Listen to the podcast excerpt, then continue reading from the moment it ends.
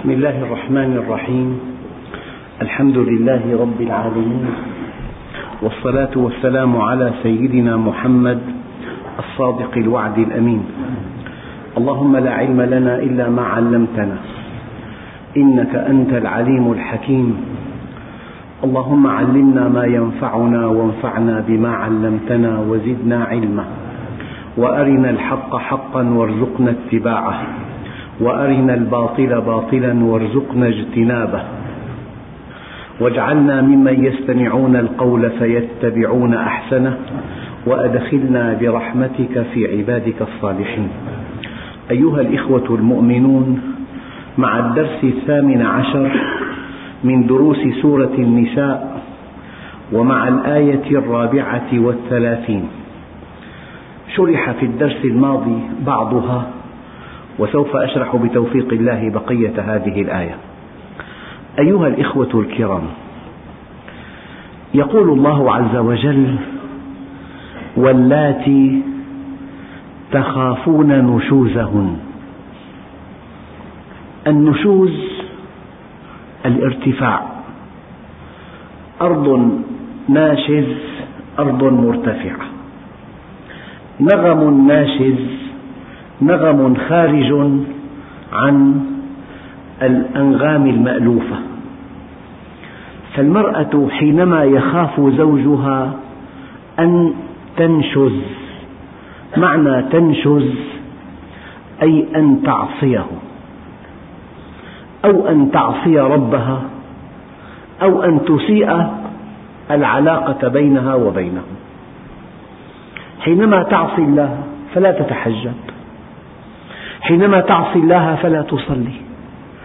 حينما تعصي الله فتسمح لأجنبي أن يدخل إلى البيت في غيبة الزوج. أنا أذكر أمثلة لئلا يتوهم الزوج أن أي مخالفة بسيطة تقتضي هذه المعالجة. واللاتي تخافون نشوزهن أي أن يستعلين على طاعة الأزواج. في بداية الآية قال تعالى الرجال قوامون على النساء. يعني هذه المؤسسة التي هي الأسرة فيها مساواة كاملة بين أفرادها وفيها حب فيها تقدير فيها كرامة. لكن هذه المؤسسة تحتاج إلى قائد تحتاج إلى صاحب قرار تحتاج إلى إنسان واسع الأفق حريص على صالح هذه المؤسسة أن يقول في الوقت المناسب لا وأمره نافذ. تحتاج إلى قائد إلى صاحب قرار. فالله سبحانه وتعالى بحكمته هيأ الزوج بقدراته العقلية وصفاته النفسية وخصائصه الاجتماعية والجسدية وبما أنفق من ماله أن يكون صاحب القرار أن يكون قواما على هذه الأسرة. فالمرأة التي تتأبى أن تنصاع لأمر صاحب القرار تقف ندا له تريد أن تضعف سلطته تريد أن تعصي أمره. إنها في هذه الحقيقة تعصي الله عز وجل. لأن النبي عليه الصلاة والسلام يقول لو كنت آمرا أحدا أن يسجد لأحد لأمرت المرأة أن تسجد لزوجها لعظم حقه عليها. فنظام المسلمين في شأن الأسر أن هذه الأسرة لها قائد هو الزوج. ليس معنى كلامي هذا أن الزوج يستخدم هذه السلطة استخداما تعسفيا؟ لا.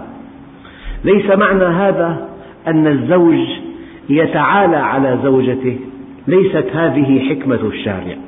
لا أن يتعالى ولا أن يستبد ولا أن يستخدم هذه المكانة التي وضعه الله فيها استخداما فيه ترفع وفيه فوقية وفيه تحكم وفيه إذلال وفيه تعسف.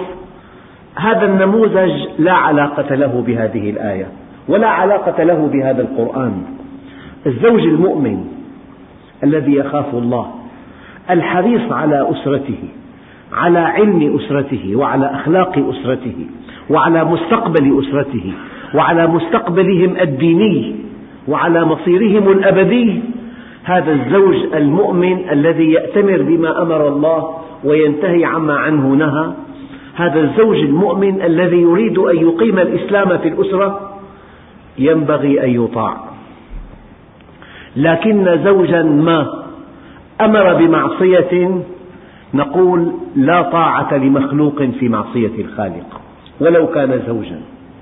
وأكبر دليل أن الله ضرب لنا مثلا في امرأة فرعون إنها صديقة كما ورد عن رسول الله صلى الله عليه وسلم أنه كمل من الرجال كثير ولم يكمل من النساء إلا أربع من هذه الأربع آسيا امرأة فرعون ماذا قالت؟ قالت رب ابن لي عندك بيتا في الجنة ونجني من فرعون وعمله ونجني من القوم الظالمين. فرعون بكل جبروته وقوته وإدعائه الألوهية لم يستطع أن يحمل زوجته على أن تعتقد به كما يعتقد رعاياه ولا أن تطيعه كما يطيعه رعاياه.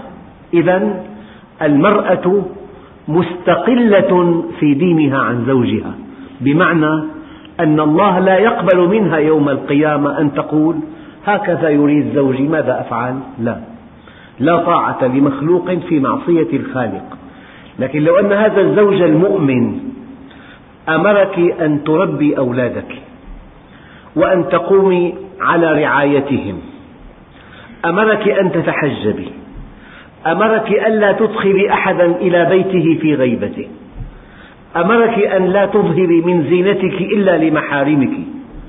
أمرك بأمر الله. أمرك أن تقتصدي في الإنفاق. أمرك أن هذا المال قوام الحياة. لا ينبغي أن ينفق على مظاهر الحياة بل على حقيقتها. فحينما يهب الله الزوجة رؤية عميقة وبعيدة وحكمة واسعة ينبغي للزوجة أن تطيع زوجها. فقال تعالى الرجال قوامون على النساء. أما المرأة التي تتأبى وتستنكف عن طاعة زوجها أمرها أن تتحجب فأبت. أنا أذكر لكم حالات تتناسب مع النشوز.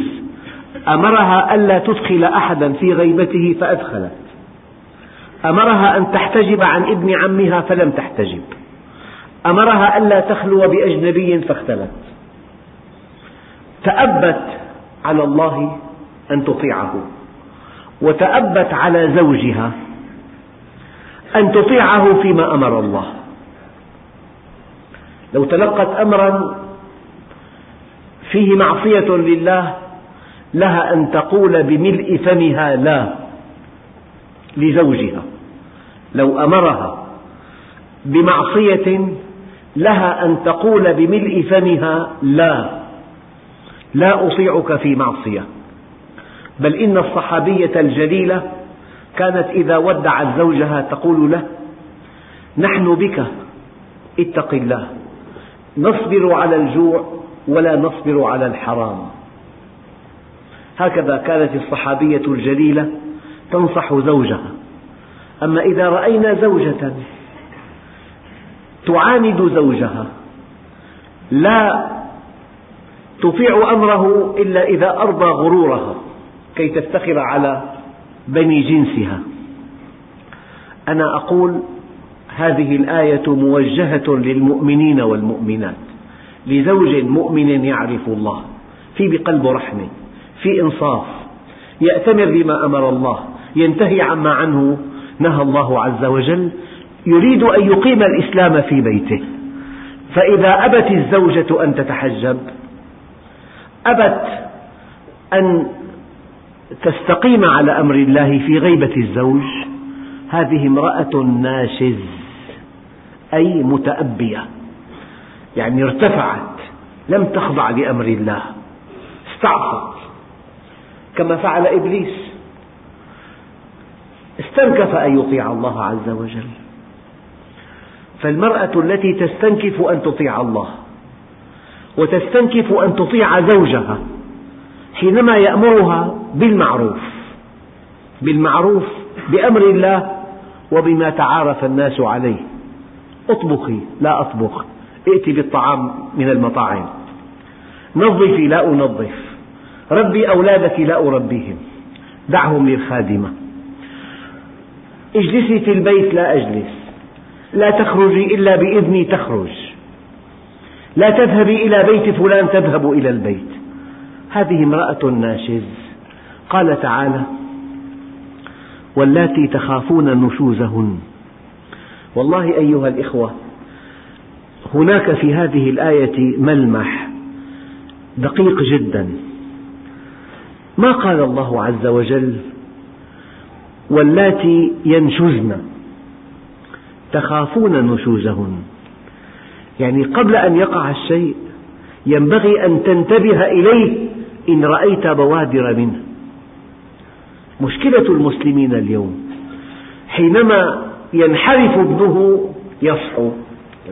أين كنت؟ حينما يؤتى به ليتسلم ابنته من مكان لا يرضي الله يصعق. أين كنت؟ في ملمح بالآية أنك ينبغي أن تراقب ينبغي أن تكون عينك ساهرة ينبغي أن تتابع ينبغي أن تحقق ينبغي أن تضبط. إذا بدا لك بوادر نشوز تبدأ هذه المعالجة. لكن بعد أن يقع النشوز هنا المشكلة.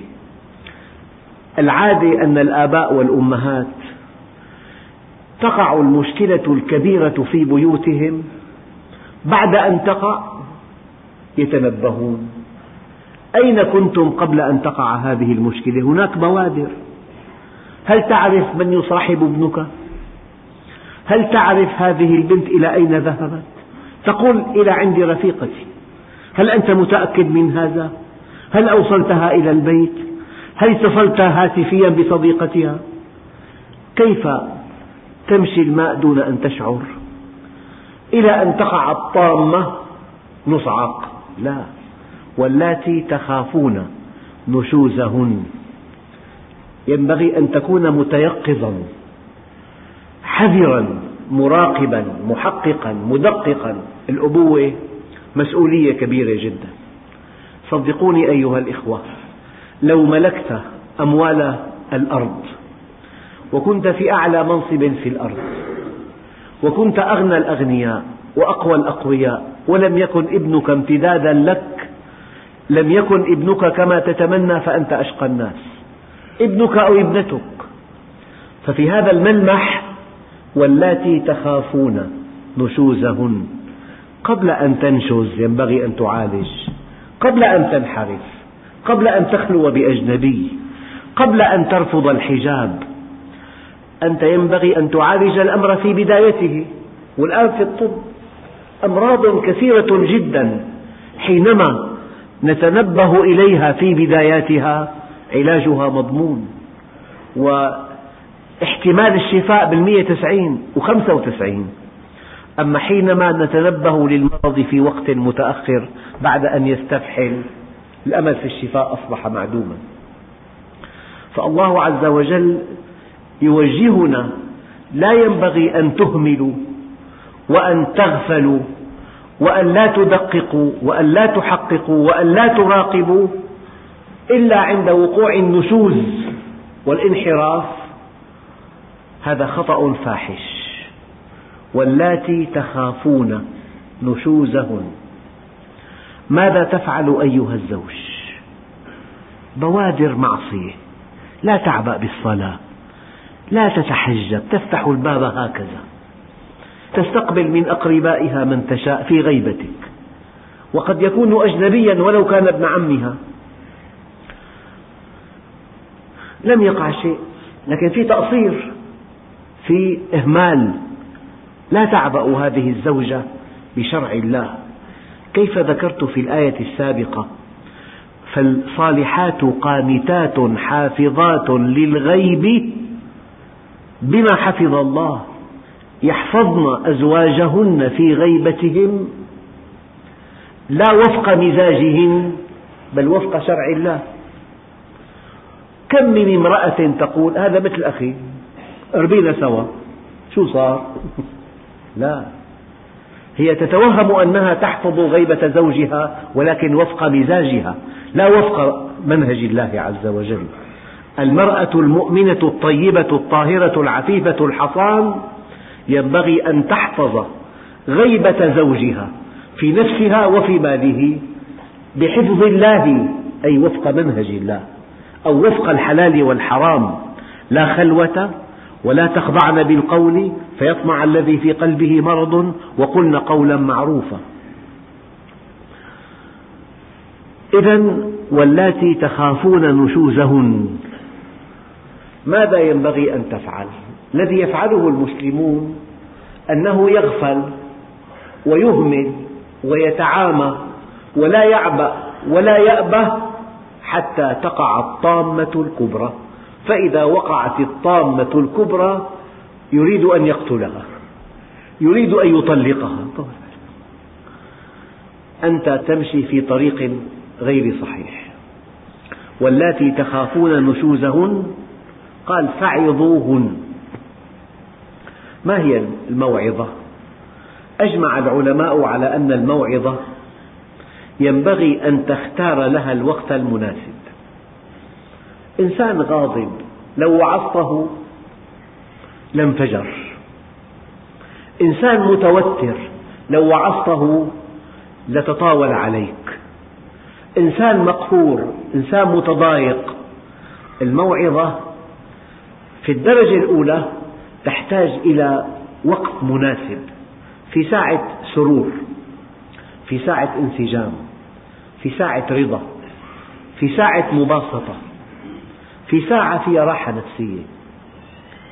شيء آخر أضرب لكم مثلا. لو أن ابنا تشكو منه أمه أخبرت الأب فجاء بهدية لابنه فلما تملك الهدية فرح فرحا شديدا فصار في تعلق بالأب انسجام. ثم يقول له الأب يا بني والله أنا شكت إلي أمك ولو كنت علمت شكواها لما أتيتك بهذه الحاجة. الابن يتقبل هذه الملاحظة لأنه أكرمه أنت حينما تكرم إنسان لك أن توجهه لك أن تعظه. فأنا أرى الزوج إذا أراد أن يعظ زوجته لا بد من أن يقدم لها شيئا يملك قلبها. لا بد من عمل طيب لا بد من هدية لا بد من لطف من رفق من ابتسامة من مؤانسة من عطف من محبة من خدمة. أنت حينما تملك قلبها بإمكانك أن تعظها. قالوا الإحسان قبل البيان. الإحسان قبل البيان. والقدوة قبل الدعوة. إن لم تكن قدوة كيف تعظها؟ إذا كنت أنت عصبيا فإذا توترت أعصابك تكلمت كلاما لا يليق بك. أنت لست مؤهلا أن تعظها. لا تستطيع. لو كنت شهوانيا لو اطلعت زوجتك على انحراف لك لا يرضي الله. لن تستطيع أن تعظها. انتهت. انتهى دورك كواعظ. لن تستطيع أن تعظها إلا إذا كنت أنت قدوة لها. لن تستطيع أن تعظها إلا إذا كنت مستقيما. لن تستطيع أن تعظها إلا إذا كنت عفيفا.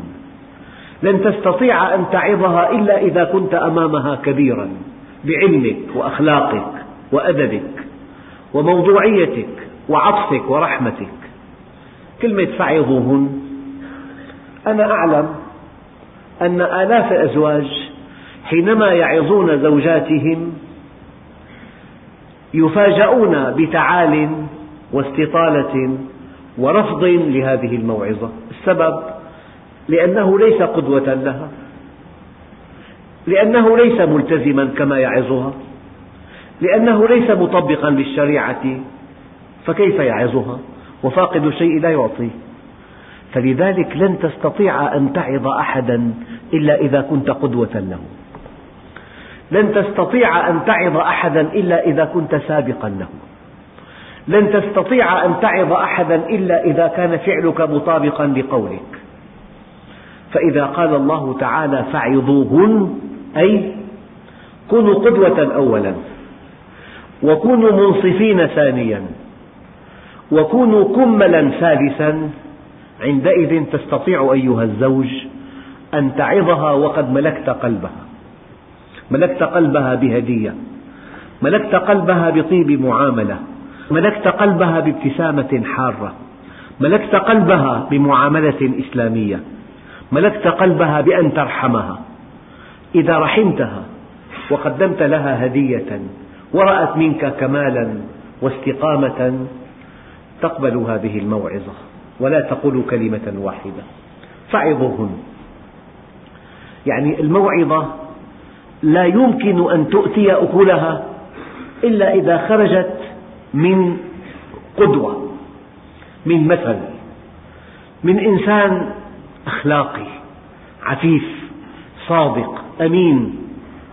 هذه دعوة إلى الأزواج أن يتحلوا بالكمال قبل أن ينصبوا أنفسهم وعاظا لزوجاتهم. قال واللاتي تخافون نشوزهن فعظوهن.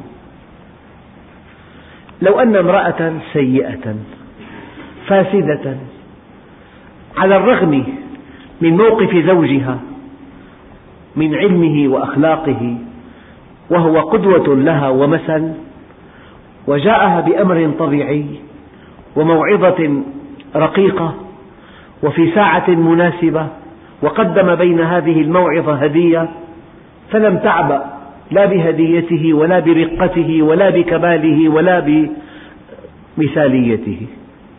معالجة هذه الزوجة عن طريق الموعظة لم تنجح. هذا الدواء لم يؤثر. ماذا نفعل في هدي القرآن الكريم؟ قال فعظوهن واهجروهن في المضاجع. ولا بد من حديث دقيق حول هذا الموضوع. الحقيقة طبيعة الرغبة عند الزوج تختلف عن طبيعة الرغبة عند الزوجة بشكل مختصر هي أكثر صبرا على هجرانه منه على هجرانها. أي حقيقة. لأن طبيعة الغريزة فيه تسار بسرعة. فإذا أثيرت لا بد من أن تنتهي النهاية المعروفة. أما هي لا تسار إلا ببطء شديد. ويمكن إذا استثيرت ألا تحرص على متابعة الأمر. من أقدر على الهجر بشكل واقعي الزوجة أو الزوجة؟ الزوجة أقدر على الهجر. دائما. فكيف يقول الله عز وجل واهجروهن؟ عقاب للزوج لا للزوجة. سلاح المرأة الوحيد. سلاح المرأة الوحيد رغبة الزوج بها. هذا سلاحها الفعال. فإن كنت رجلا واستطعت أن تهجرها وألا تعبأ بحاجتك إليها عندئذ قد تخضع. تدريب قرآني للزوج هي أصبر على الهجران منك وأنت أقل صبرا منها لأن طبيعة رغبتك تختلف عن طبيعة رغبتها. إنك تستثار بسرعة فإذا استثرت لا بد من أن تفعل. بينما هي تستثار ببطء. وإذا استثيرت يمكن ألا تفعل. إذا هي أقدر. فكيف يأمرك الله أيها الزوج أن تهجرها؟ وهو عقاب لك لا لها هي سلاحها الوحيد أنك بحاجة إليها. وأن رغبتك قوية في القرب منها.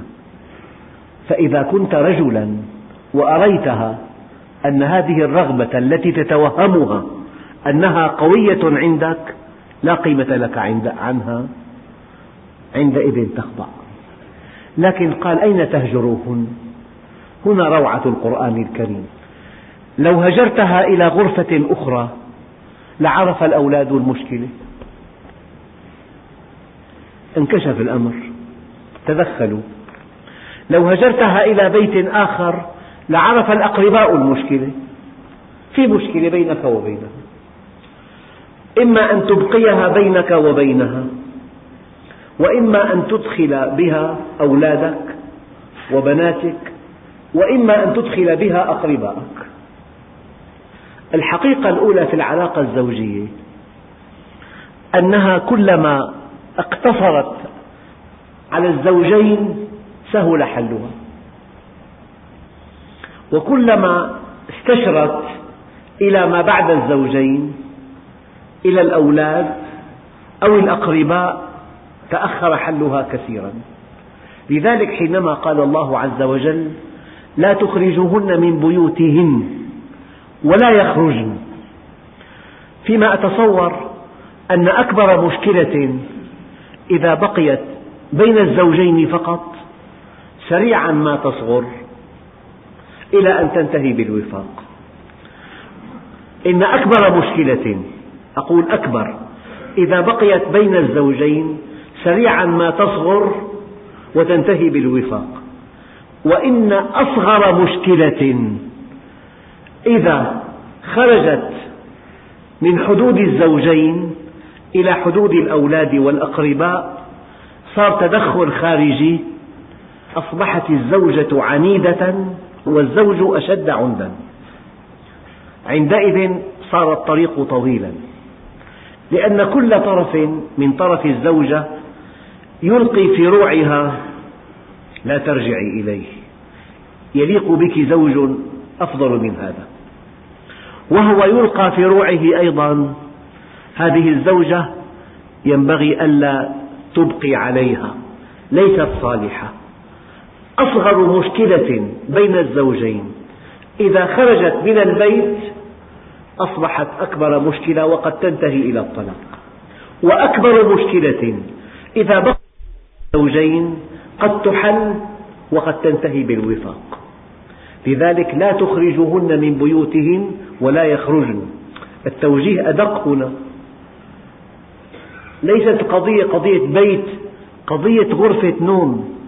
لا ينبغي للزوج أن يهجر زوجته في غرفة أخرى ولا في بيت آخر. في غرفة أخرى اكتشف الأولاد مشكلة. البنت مع أمها دائما. في بيت آخر اكتشف الأقرباء المشكلة. قال واهجروهن في المضاجع في السرير الواحد. هي إلى جانبك وهي زوجتك. أعطها ظهرك وامتنع عنها حتى تعلم أن شهوتك ملك يديك وأن شهوتك تحت قدمك وأنك يمكن أن تستغني عنها إلى أمد طويل. حينما تكتشف أن سلاحها الفعال لا جدوى منه لعلها تخضع. هذا الحل الثاني. الحل الأول أن تكون قدوة لها قدوة عفيفا منصفا رحيما وأن تختار وقتا مناسبا وأن تقدم للموعظة بهدية تتملك قلبها. يعني افتح قلبها بهدية قبل أن تعظها. فإن لم تنجح الموعظة ينبغي أن تهجرها في الفراش في المضاجع لا في غرفة أخرى ولا في بيت آخر واللاتي تخافون نشوزهن فعظوهن واهجروهن في المضاجع. واضربوهن. أنا مضطر أن أقدم بأمثلة كثيرة لهذه الكلمة في هذه الآية. لأن أعداء المسلمين يعدونها مأخذا علينا في الدين. أقدم لكم بأمثلة. إذا في عندك يتيم لا أب ولا أم وهو في محلك التجاري وسرق. أبسط حل أن تطرده. أبسط حل أن تطرده.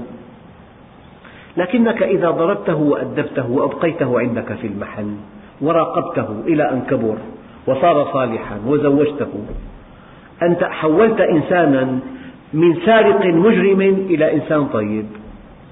فهل هذا الضرب لصالحه؟ بالمئة مليون. لو طردته لو تأبيت أن تضربه وطردته أصبح سارقا كبيرا. مصيره في السجن. أما أنت أبقيته عندك في المحل وأدبته وراقبته إلى أن أصبح شابا صالحا. زوجته. نقلته من مجرم إلى إنسان صالح خير. بهذا الضرب. امرأة لا أحد يمون عليها لا أمها ولا أبوها.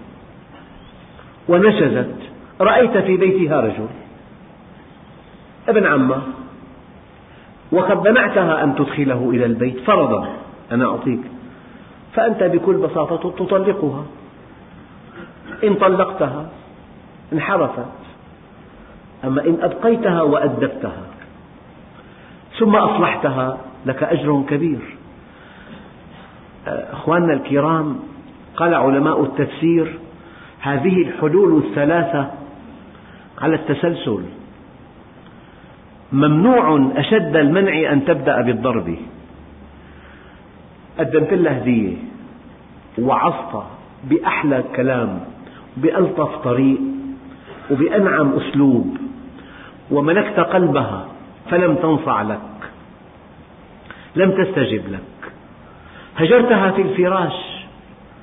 وأقنعتها أنك مستغن عنها فلم تأتمر بأمرك ولم تنصع للحق.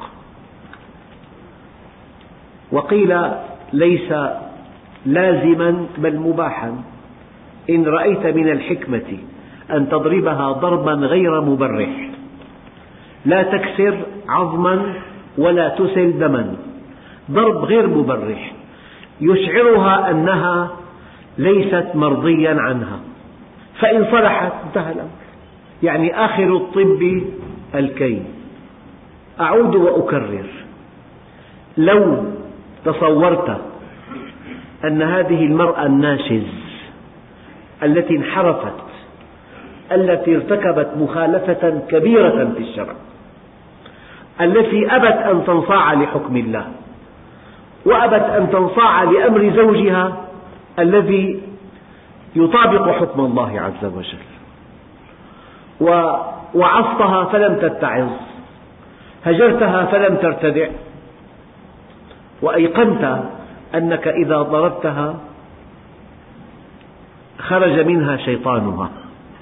إنك إن ضربتها ضربا لا يؤثر تجتنب الوجه تجتنب الضرب المتكرر في موضع واحد لئلا يؤذي. تجتنب الضرب المؤذي ضرب القصد منه أن تشعرها أنها في مكانة صغيرة عندك. وقال بعض العلماء أن تضربها بالسواك. أخذا من قول النبي عليه الصلاة والسلام حينما أرسل خادما وتأخر كثيرا فأخذ النبي عليه الصلاة والسلام غضب شريف. فلما عاد هذا الخادم قال أين كنت؟ فذكر.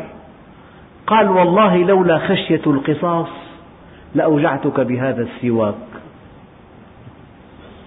لولا خشية القصاص لأوجعتك بهذا السواك. الضرب المبني على حقد وعلى انتقام وعلى قسوة وعلى قلب كالحجر منهي عنه. لكن هذه المرأة لا تستجيب لأحد. أنا والله أيها الإخوة عشرات الإخوة يقول لي تفعل زوجتي هكذا. طيب أين أمها؟ لا تعبأ بأمها. أين أبوها؟ لا تعبأ بأبيها. هكذا. يعني حالة انحراف حالة شذوذ حالة نشوز يعني تقف تعترض طريق الحق. تأمر ابنك بالصلاة لا تخليه يصلي. نايم خليه نايم. هذا يقع كل يوم. ترفض أن توقظ ابنك للصلاة قد تذهب البنت إلى مكان لا يرضي الله. ترفض أن تمنعها. هذه امرأة ناشز. ينبغي أن لا يفهم الأزواج أن الأكل إذا تأخر فهي ناشز. لا. أنها إذا لم تهيئ لك حاجاتك كاملة فهي ناشز. لا ليس هذا هو المعنى.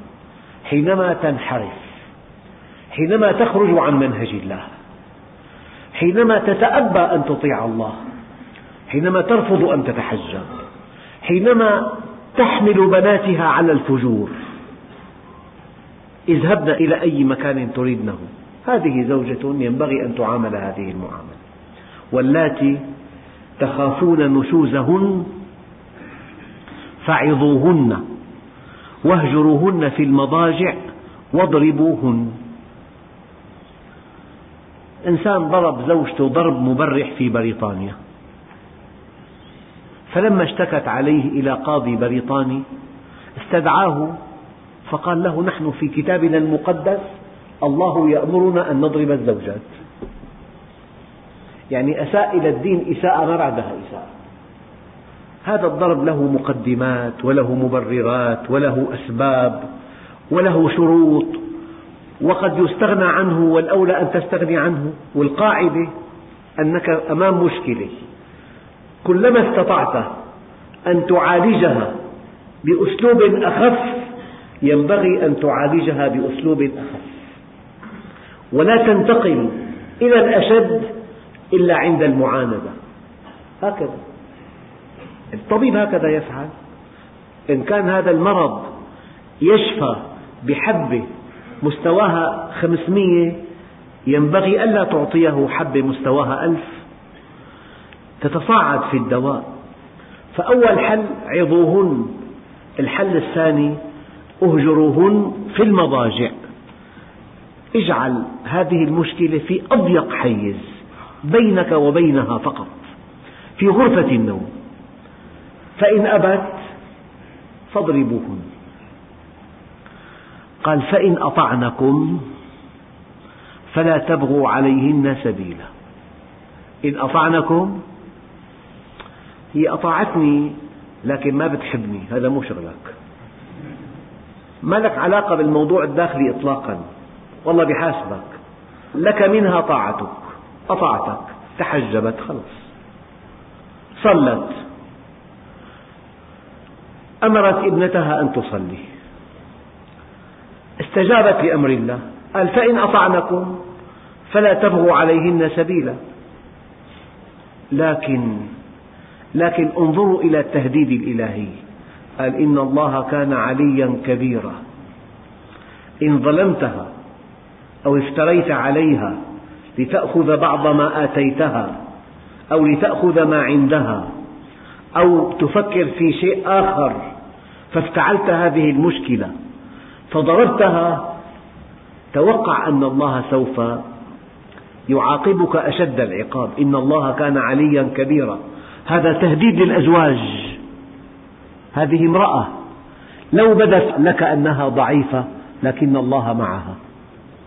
وإذا أراد الله أن ينتقم من الزوج جعله يبكي أمام الرجال. أفقره حتى يبكي أهانه حتى يبكي.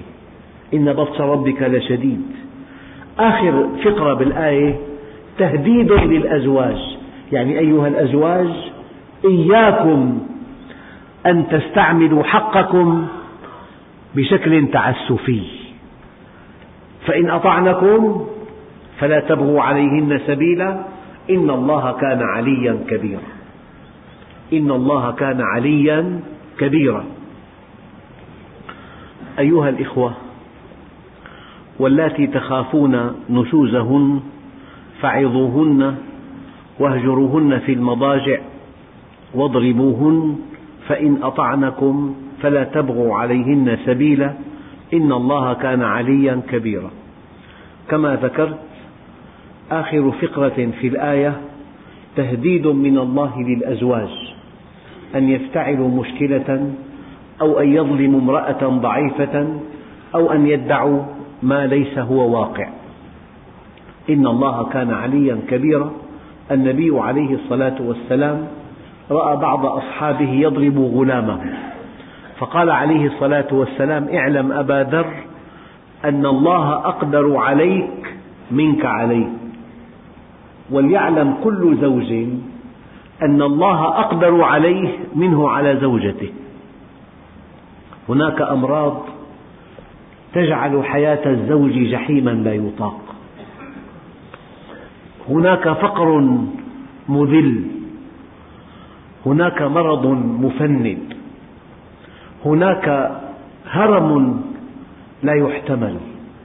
أقرب الناس إليك يتمنى موتك أيها الإخوة آخر فقرة في الآية تهديد من الله عز وجل. هذه المرأة التي تراها ضعيفة الله عز وجل قادر على أن يحرمك منها وأن ينتقم منك انتقاما لا يوصف. فقبل أن تفتري على الزوجة وقبل أن تستخدم الحق الشرعي في القوامة استخداما تعسفيا عد المليون قبل أن تفعل ذلك. وفي درس آخر إن شاء الله ندخل في الحل الثاني. وإن خفتم شقاق بينهما صار الطريق مسدود لا الموعظة أجدت ولا الهجران في الفراش أجدى ولا الضرب أجدى صار الطلاق على قاب قوسين. قال وإن خفتم شقاق بينهما فابعثوا حكما من أهله وحكما من أهلها إن يريدا إصلاحا يوفق الله بينهما إن الله كان عليما خبيرا والحمد لله رب العالمين.